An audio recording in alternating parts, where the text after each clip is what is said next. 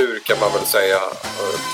Men man kan ju också konstatera att eh, de, om vi tar det som man kallar då lite slarvigt eh, porrberoende, det är ju ofta förenat då med onani, självsex naturligtvis. Och eh, eh, sen är ju då, om man nu lever i en relation och har fokus på det så att säga, då är det ofta problematiskt i relationer. Det behöver inte betyda att man agerar ut på annat sätt, men det kan ju också vara så att en del går kanske från ett, ja vi har många, jag, jobb, jag vet inte, kanske jobbar med 300-400 klienter och patienter med det här problemet. Du kan ju gå ifrån, jag har en klient nu som eh, ja, agerar ut mest på nätet och cybersex av olika slag, alltså sexchatt och annat interaktivt med video och sånt där och porr.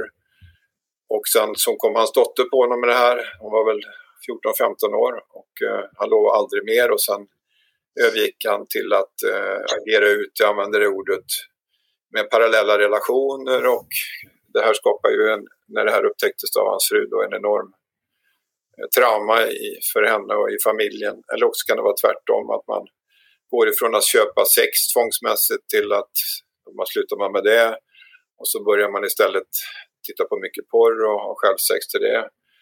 Eh, så att det är ju som ungefär som man är alkoholist, att man byter ifrån starksprit till vin eller från, eller från starköl till vin eller något sånt där. Så att det, det är ju mer vad som eh, eh händer i hjärnan som är intressant och det är inte nödvändigtvis mängden. Det är precis som eh, en person kan ju vara sexberoende via då, låt oss säga pornografi utan att det är en enorm omfattning. Ofta är det ju ganska mycket i perioder men sen ibland kan man kontrollera det här och, Eh, och inte agera ut så att säga.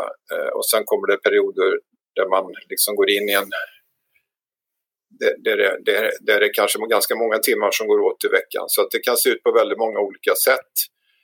Eh, det finns andra varianter också naturligtvis av det här och det kan vara då att man kombinerar det med andra Eh, utagerande. Det kan vara exempelvis att du dricker alkohol lite grann först för att våga då agera utan det om du skulle köpa sex exempelvis. Att du använder kanske inte beroende alkohol men du har i alla fall skadligt bruk för att liksom luckra upp Eh, motståndet och släppa lite skam för att exempelvis köpa sex och sådär. Så att, kanske, jag vet inte, jag skulle gissa att ungefär hälften av de som köper sex har en tvångsmässighet runt det. Så det, det finns ju oerhört många varianter av det här. Det finns också eh, där man har utbyte av smärta i sex, alltså typ BDSM och sådana här saker. Det behöver inte vara, det behöver inte vara ett beroende för att, att man eh, har den typen av sex, men det är mer konsekvenserna vi pratar om. Om du känner till eh, Russell Brand, vet du vem det är? Den? Yeah.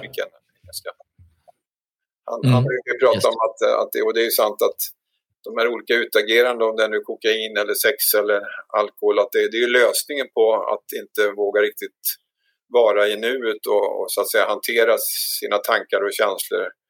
Och det fungerar ju väldigt bra ända tills det börjar bli väldigt lite mer negativa konsekvenser.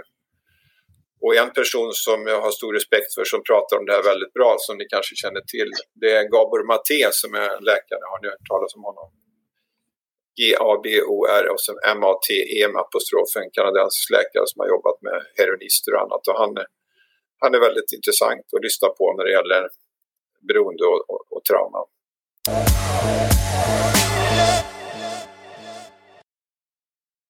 eller alkohol eller du, att du blir påverkad så att det syns på dig sådär tydligt. Och det är likadant med spelberoende att det inte syns men där är det ofta pengar som försvinner i stora mängder så att anhöriga upptäcker det. Men just runt sex är det ofta inte förenat med, med eh, att det är så lätt att upptäcka det menar jag. Om man, om man, man lever i ett hemligt rum när man är aktiv i ett beroende oavsett vad det är för någonting.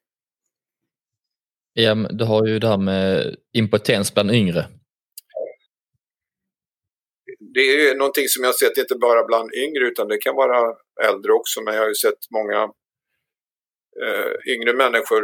Nu har jag inte jobbat kanske så mycket. Jag har några tonåringar men det är mest jobbat med på Beroendecentrum. De var ju 18 plus så att säga. Men det var ganska många där i den åldern och äldre som kom in med sån här eh, eh erectile dysfunction problematik så att säga och hade väldigt svårt att eh, ha en vanlig sex så att säga. Och jag har ett exempel som eh, var ganska skrämmande var en kille, jag tror han var väl 12, kanske 13, eh, vars pappa dog väldigt dramatiskt och det togs inte upp i familjen och det fanns väl en viss tendens till, det är ju en ärftlig faktor i det här också förutom en miljöfaktor och en exponeringsfaktor.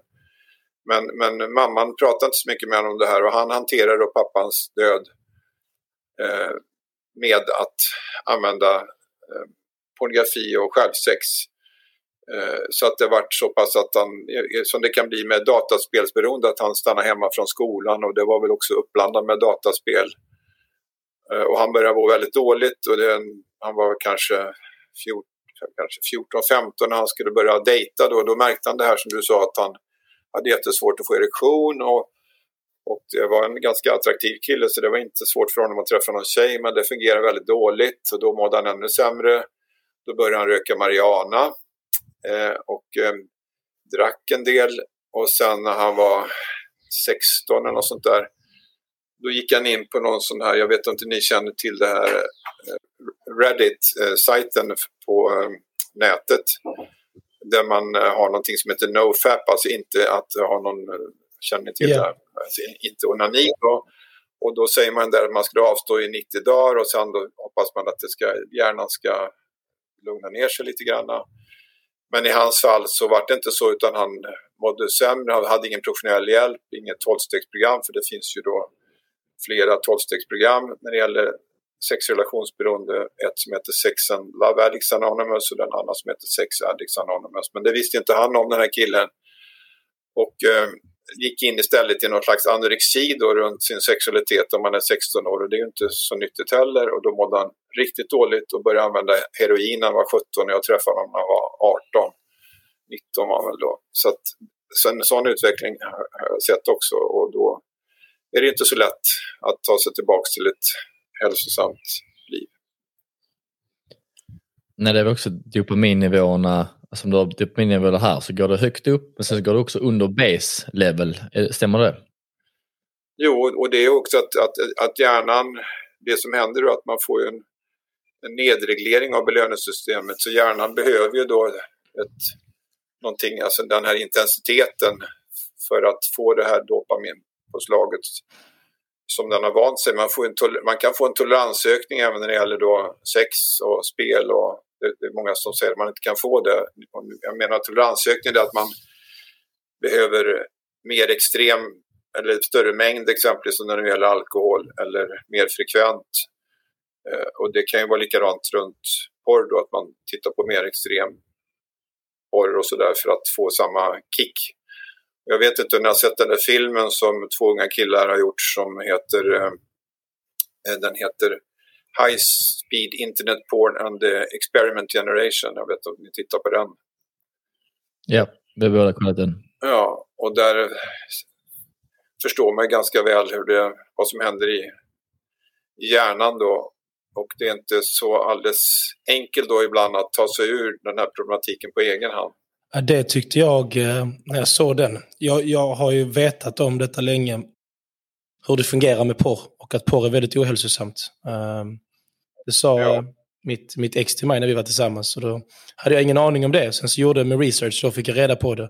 Men sen efter den här lilla dokumentären på 30 minuter, alltså hur långt det kan gå i vissa fall med sådana här beroenden. Ja. Och det där är det, det är det som är det sjuka. Så att om du kollar porr alltså, en gång i månaden, ja, det är inte hela världen, men när du bygger det till ett missbruk, um, som allt annat. Så nej, det var ganska sjukt. Jag visste, jag visste inte alltså, att det fanns så extrema fall. Nej. Det är rätt skrämmande. Jo, det, jag brukar kalla det för eh, ordet missbruk. Det, det, det, det används inte så mycket längre inom beroendesammanhang, men det är ett, ett alldagligt tal använder med det. Man brukar ju prata om ett det kan man ha på det också, ett socialt bruk eller ett, ett, kanske möjligt ett riskbruk och sen ett skadligt bruk. Men sen när det flippar över ett beroende då är det något helt annat för då är hjärnan kidnappad och en del då som är sårbara så att säga kan ju kliva in i det här och nu är ju porr så stimulerande den mainstream porn då som finns och den är dessutom väldigt den är egentligen både kvinno och mansförnedrande.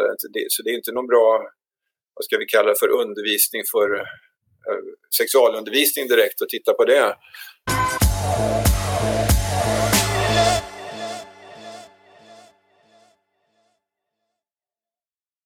nu på Linköpings universitet just om ungdomar och pornografi som sa att Eh, idag så skulle, om någon säger att man skulle åka bil utan att barnen har säkerhetsbälte så skulle det vara ganska konstigt. Eh, för 40 år sedan så var det ju inga, då åkte man då åkte vi bil när vi var barn eh, utan säkerhetsbälte. Det var ju naturligt och då sa han att om kanske 20 år eller 30 år så kommer man säga att hur kunde vi låta våra barn ha tillgång till eh, allting som finns på internet och det behöver inte bara vara pornografi utan jag har eh, sett hemska saker, bland annat en kille som sökte hjälp på Beroendecentrum som var ja, beroende av sex eh, på olika sätt. Och han hade väl tittat på någonting som övergick då i eh, en våldtäkt och sen slutade med att den flickan blev dödad framför hans ögon. Liksom på, bara hamnade på något sånt ställe. Det var ju ett jättetrauma för honom. Så att man kan ramla in på allt möjligt. Är man då 10-12 år och ramlar in på någonting sånt som ser ut som börjar lite som en pornografisk sajt så går över i en våldtäkt och mycket av det man ser är ju eh, ja, om, om, om, om, den, om man tittar på det här mainstream porn så är det ju inte så gulligt det mesta av utan det är, det, det är en ganska mörk skugga av hela den verksamheten som, som den här boken beskriver väldigt väl. Du börjar kanske oftast kolla vanlig sexscen och sen så urartar det kanske som du sa barnporr, kanske våldsam, alltså där de slår varandra. Eh, och det är det som är det farliga på, på sikt ju. Ja, och det, det, du sa nu är ju också det att det blir en sån eskalering ofta så även de jag hade pratat med, jag hade en klient här idag eh, som hade träffat Donny på ett tolvstegsmöte idag, just en kille som eh, egentligen, han är inte pedofil på något sätt men eh, han kanske var 30-35 års åldern och eh, har barn och fru och han hade då i sin, när det här eskalerar och, och, blir så att säga mer allvarligt, man behöver mera kickar, att han landar, inte för att han är pedofil, men han landade på sajter där det var kanske flickor som var 12, 13, 14 år. Och sen plötsligt så, så blev han upptäckt av polisen, för polisen har ju sökmotorer på sånt där. Eh, och eh, eh, råkade väldigt illa ut. Och jag tror inte han är pedofil, jag har träffat många som, eller jag vet inte just om honom, men jag har haft patienter som har råkat hamna där och blivit tagna av polisen. Och den här killen blir dessutom uthängd på någon av de här sajterna när man hänger ut och man antar att han är pedofil fast han inte är det för att han råkar ha varit inne på en sån här sajt. Va? Så man kan råka otroligt illa ut. I Sverige är det både eh, olagligt att titta på och ladda ner då, eh, alltså pornografiskt material när det gäller barn under 15 år. Men det där är, det är sjukt, för det, man, man, man tänker ju inte alltid på det. Alltså, alltså hur, hur mycket sånt som Nej. finns där ute. Alltså med, med barnporno, barnpornografi och våldtäkter och skit och sånt. Det är ganska sjukt och bisarrt. Alltså. Det, det är fucked up.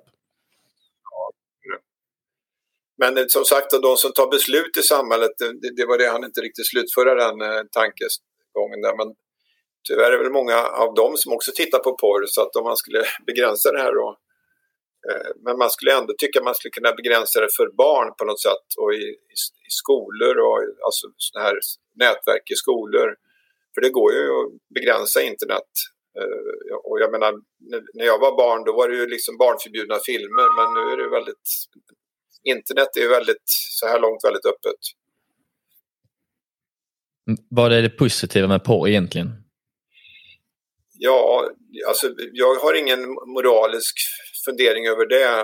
Eh, och det är väl, eh, man kan väl säga då att det är väl mer konsekvenserna av det då, om det är nu den, det som finns på nätet, eh, om ni pratar med Elsa Lantz och de som jobbar med porrfri barndom, det är ju, inte, det är ju inget positivt direkt, men det som finns där i något avseende kan man väl säga, som det ser ut eh, idag och det är väl egentligen mer eh, mer vad ska jag säga, destruktivt eh, än någonsin. Eh, nu har inte jag varit ute på någon porrsida sedan jag kom in i det här programmet för ganska många år sedan. Eh, men det är ju, om ni har varit där så har ni ju sett det senare än vad jag har gjort. Men det jag hör av mina patienter och klienter att det är, ju, ja, det är verkligen inte någon, någonting som har någon, i allmänhet någon nytta av för att förbättra en, en, en kärleksrelation.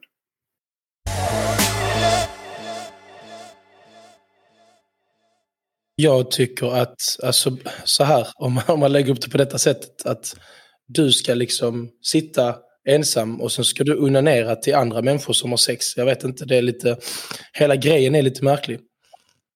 E-, egentligen, om man, om man lägger ja, upp det så. Det är intressant att ni säger det. Hur gamla är ni? 96 år, så vi, vi är 26. Ja. ja, det är fint att ni säger så, för att det är inte alla som säger det som är er, er ålder. Nej.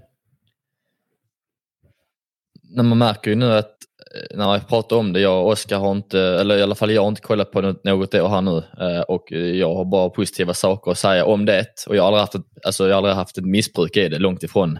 Jag har rätt bra disciplin när det gäller sådana saker men det har ändå gett positiva effekter ja. i, i, ja. och jag, skulle allt, förespråka om det när man har berättat om det för andra så bara de, äh, det är väl klart, kolla på, det vi alla gör det är ju, det är inget konstigt.